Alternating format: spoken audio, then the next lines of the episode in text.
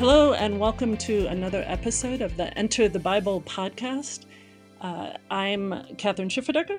And I'm Katie Langston. And today we have as our guest uh, uh, contributor and speaker uh, Professor uh, Amy Jill Levine, uh, who is the Rabbi Stanley Kessler Distinguished Professor of New Testament and Jewish Studies at the Hartford Un- International University for Religion and Peace. Uh, she is also University Professor of New Testament and Jewish Studies Emerita, Mary Jane Werthan Professor of Jewish Studies Emerita, and Professor of New Testament Studies Emerita, all at Vanderbilt University uh, in Nashville. So, uh, and and uh, uh, Amy Jill AJ, as she goes by, is also the author of many. many works, many books. one we'd like to highlight, particularly for this podcast episode, is a book called Short Stories by Jesus The Enigmatic Parables of a Controversial Rabbi. Uh, so, uh, a book on the parables of Jesus published by Harper One. So, thank you again for joining us, AJ. We're so happy to have you here. I'm delighted to be with you. Welcome. So, um, the question that we have for you today um, sort of comes out of a lot of uh, Christian teaching and preaching, um, certainly that I hear, and I'm imagining that um, that others would relate to it, which is sort of, you know, there seems to be an emphasis in a lot of um, sermons and things like that about the outcast and the marginalized, um, uh, and the and the duty to, um, you know, to um, how how we ought to relate to such folks. And the question is like, who are they in the in the scripture in the new testament who are the the so-called marginalized and and outcast after all so yeah it's a great question because people drop those they terms do as if it's everybody like everybody must know when we say marginalized and outcast but like they, right and then and then people in the church feel so much better because like we don't marginalize and we don't cast people we're out not that. we're, right. we're totally inclusive of everyone Right. right, Um, so what what terms like marginal and outcast do is they set up a, a false image of what Jesus' first century Jewish context is by creating people who get labeled marginal and outcast, and then Jesus becomes the one who welcomes them. right yes. So That's it's bad- it yes. It's bad and it doesn't actually do anything other than make people in the congregation feel complacent or think, "Oh, well, thank God we're not like those yeah, Jews." right. So, you know, in, in interpretation of parables, for example, when Jesus tells a parable about um, uh, a woman who hides yeast in dough, Mhm. um, it's coming up Yep. lectionary in the next couple of weeks, Mhm. um, or uh, a, a woman who searches for her lost coin, right? That oh well, women were marginalized and outcast, and by telling stories about women, uh, Jesus is bringing them back to their full authenticity as, as co-equal with men. Uh, Ju- Judaism, in turn, is kind of comparable to the Taliban. Uh, and, you know, right no right for my students. Oh, so you know, if I go to my text, I have a books like uh, Esther and Ruth, and then there's that nice book called Judith in, in the Deuterocanonical literature, and we have lots of rabbinic stories about women. So you know, how are they marginal and outcast? Right. Uh, and what is Jesus doing to make them less marginal and outcast? Because if he were really interested in that, they would be among the twelve, and they're not. Right? Um, or oh. That children are marginal and outcasts. And when Jesus says, you know, welcome the little children, that Jews looked at children as like little nothings or little nobodies. Mm. No, I mean, kids are really, really important, which is why all these, you know, desperately infertile couples are trying to have babies Right. and they care Right. about babies. And this thing in the Roman Empire, even daughters were super important. So what we see is this artificial model um, where that um, uh, children, if they disobey their parents, would have been thrown out. So in the parable that's usually called the prodigal son, that we would we would have expected we Jews that the dad would have been stern and wrathful and saying, "Okay, young man, you know, go work for the next thirty years, and then we'll see if you can come to dinner." And then they get surprised that daddy is generous, as opposed to, "No, daddy's a dad. He's a typical Jewish dad. My kid's home. I'm delighted." S- Or, or Gentiles are marginal and outcast, right? No, they're running the empire. Mm. So, um, or sick people are marginal and outcast. And it turns out that the vast majority of people who are disabled or ill in the Gospels are embedded in either kinship groups or friendship groups. Uh, the guy who's paralyzed um, isn't outcast; he's incast when they open up a roof to let right, him in. Right. Mhm. Um, that's that's incasting. Um, nor do Jews generally uh, equate uh, forms of disability with forms of sin. I mean, the major place where people get that is John chapter nine, hello, in a New Testament text, um, where the disciples say, "Who sinned, this guy or his parents, that he was born blind?" It's kind of weird um, when you have blind people um, or sight impaired people in the scriptures of Israel, like Isaac's blind. Um, but not because he's sinful, because he's like old and probably has macular degeneration. So eh, to, to try to get away from this bad Jew and then all inclusive Jesus, as opposed to say Jesus is marvelously inclusive, but that's part of his tradition, Mm. rather than something radical over against it. Uh, Mhm. In fact, generally when I hear that Jesus is doing something radical, um, it's something that's that's a cheap grace sort of model for the church, and it's a misreading of early Judaism. The really radical stuff about Jesus is like sell all you have and give to the poor. Right. That's pretty that's radical. stuff. Or hate, hate, hate mommy and daddy and kids and leave your wife. That's radical. Or you will see the Son of Man coming on clouds to judge people, and that's me. That's radical. Right? Not let's heal people. That's that's not radical. That's that's just grace. Well, I think about, for instance, the the uh, you know the greatest commandment too, right? When Jesus is asked, "What's the greatest commandment?" He quotes Leviticus and Deuteronomy, right? Right. First Leviticus Deuteronomy 9, and then Leviticus. Deuteronomy six. Yeah. Right. And then my students say he comes up with love of God and love of neighbor. How original. And I'm thinking, no, no, no, no. Is he doesn't have to be original in order to be profound. Right. And he doesn't have to be yanked out of his Jewish context in order to be meaningful to people who are in the church's look. Uh, so I'm, I'm not a believer in Jesus as Lord and Savior. I mean, I think he was really smart. I think he's a brilliant teacher. Um, and I can see all sorts of wonderful things about him. And I don't need to make Judaism look bad in order to do that. So I don't see why Christians need to do that. Right.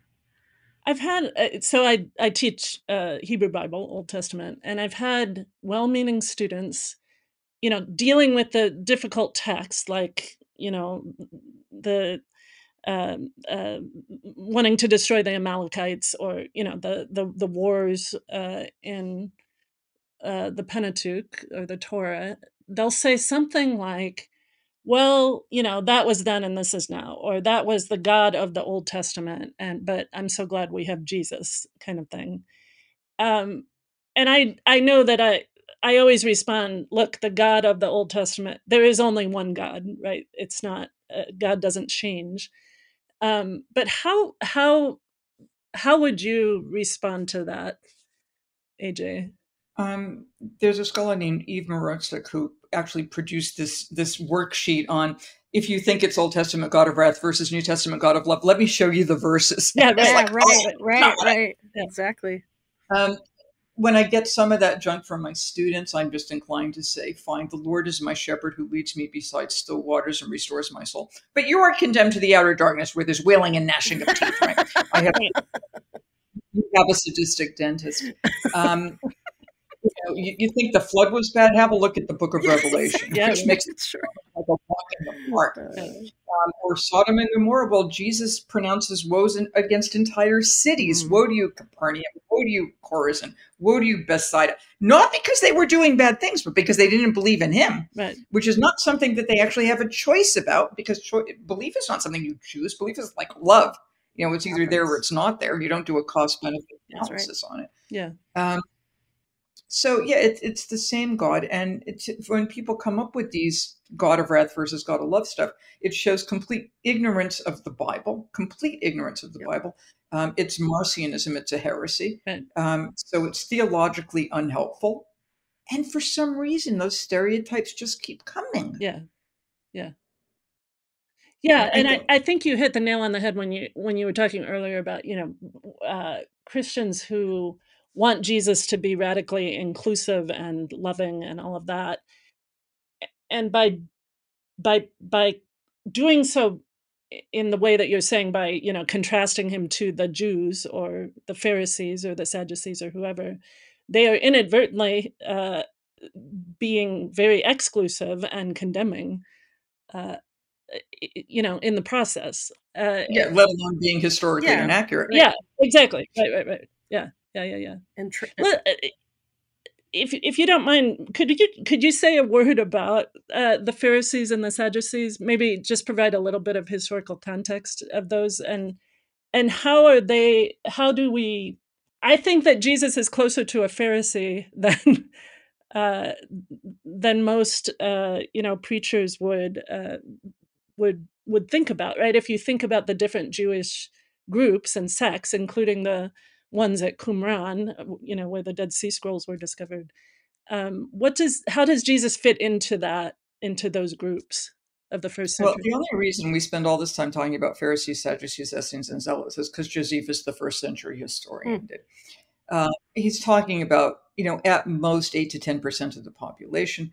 Um, and what he does, if you actually read Josephus, which none of these people do, um, is to say, well, the Pharisees are like the Stoics, and the Sadducees are like the Epicureans, and the Essenes are like the Pythagoreans, like mystical math- mathematicians, and the Zealots are kind of like Pharisees with knives. Um, so, I mean, it's a very, very small group of people. So, to try to fit Jesus into that mix would be like saying, well, everybody in the United States is either a member of the Moose, the Elk, the Knights of Columbus, or the B'nai B'rith. Um, which, which one was Jesus? Right. Yeah. Um, he's closer to the Sadducees on divorce legislation, where he Hmm. says, don't get divorced. There's a Matthean loophole, but it's basically don't get divorced. Um, he's closer to Pharisees on, on things like resurrection Right. and, and action. Um, he's closer to the Sadducees in terms of not washing your hands before you eat. Uh, because what the Pharisees were trying to do is extend priestly privileges that you would have in the temple out to everybody. Following Exodus, you're all supposed to be a kingdom of priests and a holy nation. Um, language that First First Peter in the New Testament picks up.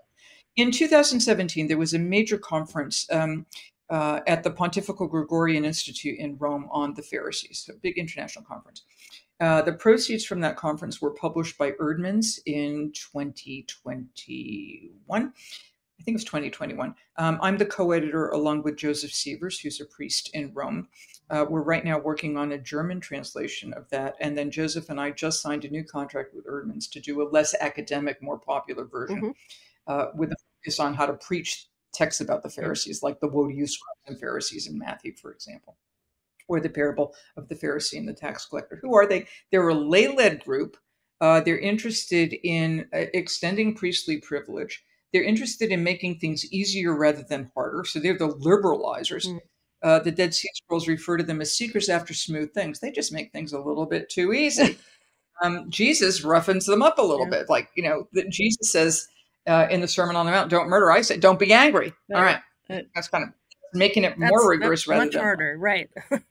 um, the Pharisees are interested in, in how you figure out how to sanctify daily life. So you do pay attention to what you wear and what you eat and how you prepare food. Um, those concerns that they have, which are shared by general people, we know that archaeologically with like chalk stone vessels, which are all throughout Galilee, or mikvah ritual baths, which are all throughout Lower Galilee. They're also a wonderful uh, form of anti-assimilationist practice Mhm. when you get Rome coming in, and Rome wants every, and before that, Greece, where they wanted everybody to be like good Greeks or good Romans. By having these particular Pharisaic teachings, the people are able to assert their own identity over against the broader imperial concern. Today, we would call that multiculturalism, Mhm. right? And they're interested in adapting. So they're not what strict constructionists, to use the contemporary American term. They're saying, how do we understand this text in our own life? Uh, and they're interested in debating, which is in part why they debate with Jesus, because that's what Jews do, right? You want to figure out how to do what God wants. You have to have a conversation about it, because Torah doesn't come with an instruction manual. How do you honor the Sabbath and keep it holy? Those are good questions. Yeah, yeah, yeah. Hmm. And am I right in saying that rabbinic Judaism owes more to to the Pharisees than it's kind of descended from the Pharisees, or is that too much of a generalization? Uh, there's strong connection between them. Yeah. Um, there are differences, but the stuff that the stuff that interests the rabbis is stuff that looks like it interests the Pharisees. Yeah. Okay. Um, in terms of Sabbath observance and purity concerns and ritual washings. Um, back then, Pharisees, Josephus, who's this first century historian, he thinks the Pharisees are kind of uppity because he, he's a priest, Josephus, and priesthood in Judaism is inherited. Like if your dad's a priest, you're a priest. Right. And Josephus thinks people ought to be listening to the priests because they're the inherited class. Right. And, and instead, they're listening to this lay group. You know, they to use the British term, they've up jumped. They've gotten ahead of their station. uh, when Paul talks about his his own biography in Philippians, he says, "As to the law, Pharisee, and under the law, blameless." Amemptos. Um, he's trotting that out because that's really important. Because if he says, "If I give it all up, it's all skubala," it's all crap. Um, you know, in order for Jesus, well, if you give up something that's worth nothing, then it doesn't matter. Right. So even Paul is saying, look, this is really important. And when Paul um, has his road to Damascus experience, he doesn't stop being a Pharisee. He just becomes a Pharisee who believes the Messiah right, has exactly. come. I noticed right. he doesn't give up. He doesn't give up being a Pharisee. That, right. that was something that that is so. Uh, in my own history, I, I came out of Mormonism, um, which is its its own little journey there. But um, you know, uh, something that th- there's a it's not analogous, but there is a way in which there is an entire culture and way of being as a Mormon that is, I think, distinct from, let's say, um, you know, Gentiles. Yeah, exactly then the right which which mormons use that term bless their hearts uh, they appropriate that um, and one of the things that was very um, moving for me coming out of mormonism was reading in acts when paul still paul would uh, go to temple right when he would go to the mm-hmm. temple mm-hmm. when he was in jerusalem and there was a, a part of him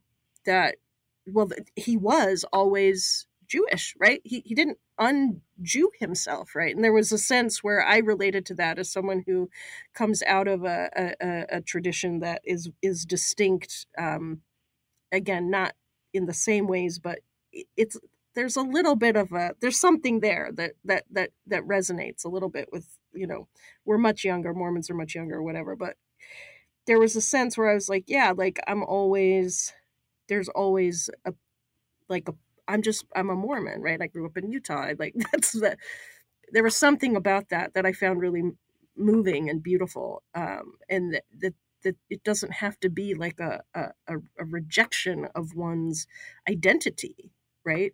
Um, and and Paul, you don't see Paul doing that. You don't see any of the early Christians doing that.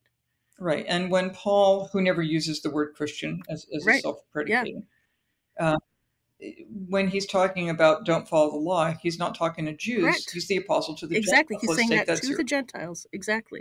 Right, and saying Gentiles, no, I don't want you converting to Judaism because if you did, the only people who would be worshiping God would be Jews. But this this messianic age that we now seem to be in uh, says that Jews and Gentiles together worship the God right. of Israel. The Gentiles come the, as the, Paula Fredriksen, my friend, as ex pagan pagans, and the Jews are just Jews, but they're now Jews with a Messiah. Right. Uh, exactly yeah that i think and we don't i, I just i get I, I do get uh, frustrated with um with with with my fellow christians who who don't seem to get that you know? Like when i preach uh, on uh, uh, on the old testament or the or the hebrew bible and the the new testament whatever i i always try to call it back and say look it's not it's not they you know we're you know it's not like a it's not supersessionism right? It's jesus was a jew.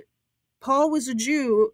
That romans is clear. We're grafted into the you know our our, our belief is that we're grafted into the promises god made to israel.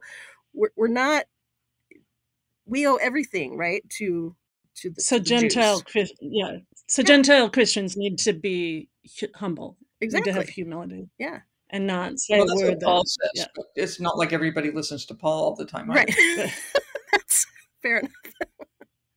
yeah, right. That's Romans. Don't be boasting in your position. Yeah, right. Because exactly. Right.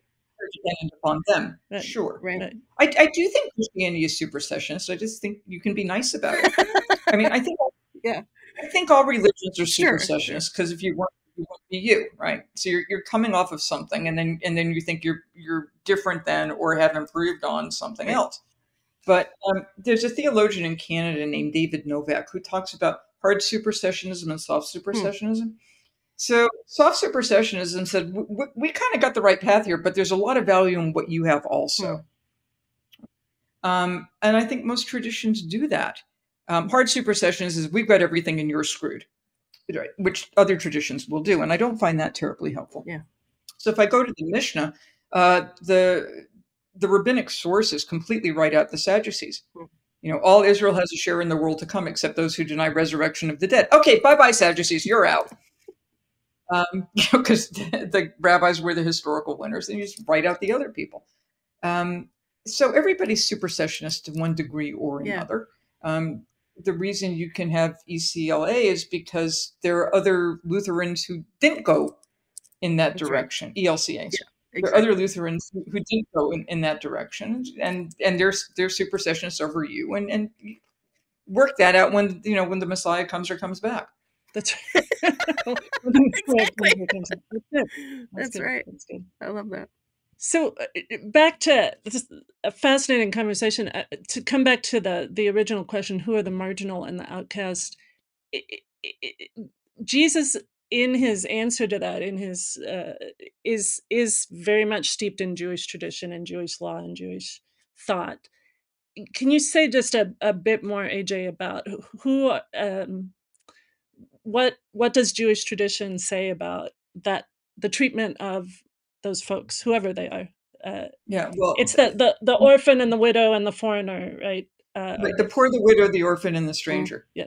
Um, and and those are the typical models that you find in Torah. But then you have to be careful as well because not all widows are poor. Right.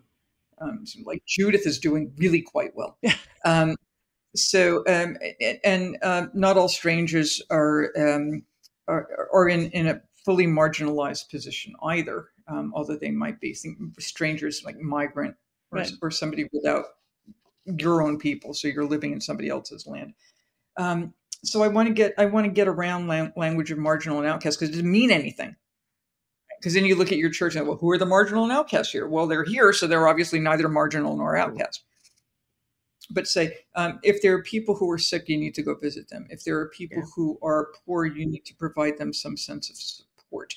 Um, if there are people who have no family, you need to provide them. That's that's the stranger. You need to, you need to treat them like a citizen among you because you knew what it was like in Egypt when you were a stranger there. Um, and I find rephrasing away from these labels, mm-hmm. which are just um, to a more focused here are people who need your help and here's what you can do uh, and it may turn out that you although um, in a you know well educated or upper middle class or whatever may find yourself also in need because that doesn't that economic status or social status doesn't prevent depression from going away it, it, it, it's not a guard against loneliness um, it, it's not a it's not a guard against finding that you have no meaning in your own life and you feel empty. Um, so change the labels to say reaching out to people who need who need that touch, uh, people who need that recognition. Mm-hmm. Um, and because we're all in the image and likeness of God, uh, we can't think of ourselves as better than anybody else because we all go back to the same parent. Um, uh, we are all in this together. We are our brothers and sisters keepers. So moving away from from the buzzwords and actually doing the justice work that's that the Bible requires. Hmm. Yeah, that's beautiful. That's really helpful. Yeah, that is. Thank you. Thank you for that response. That's helpful. Yeah. And my mother, who was a widow, um, really resented the idea of the poor, the widow, the orphan, and the stranger. Yeah. You're stereotyping me. Mm. Yeah. Um, and assuming that I, as a member of you know one of these other classes, can't do anything to help, right? So you have the givers and the receivers as opposed to everybody being in it together. Right. And I remember my mother talk about this and saying, "That's right, that's right." Yeah. So yeah, yeah, yeah. Good. Yeah. We're all we're all both givers and receivers, right? In a in a healthy community Should and be. from you know it, by the grace of God. So yeah. Should be. And then, and then, by the way, when you have people who really are on that kind of outcast yeah. list, parolees, sure. people in prison, yes, right? Yeah, that's where you might want to do a little bit more work. Yeah. And that's where Jesus is really good because he says, "I was, you know, I was in prison and you visited me." Or people in the scriptures of Israel who were imprisoned, like Joseph Yep. Mm. or Jeremiah. I could work with that. Yeah. Yeah. Yeah, that list in Matthew 25 uh, would be a good place to start. That's helpful. I was hungry. I was in prison. I was naked. Yeah, those those are uh, the the folks who uh, going outside of stereotypes or Right. Those are the better generalities. categories. Yeah, yeah, Somebody with food instability. Right. Yeah. Somebody in prison. Yeah, absolutely. Yeah. Somebody who needs a winter coat and doesn't have one. Right. Yes. right, right, right. Yep. More helpful than marginal and outcast. Yeah, much more, more specific as well. Well, this was. Uh, oh, did you have something else, Kathryn? No. Okay. this was a, a wonderful conversation. Thank you so much, AJ, for being here with us. Um, we appreciate it so much.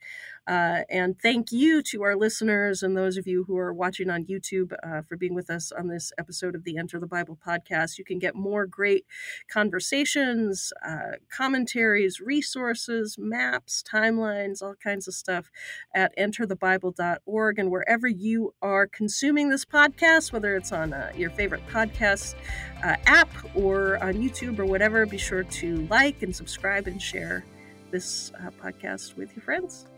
Uh, we will see you next time.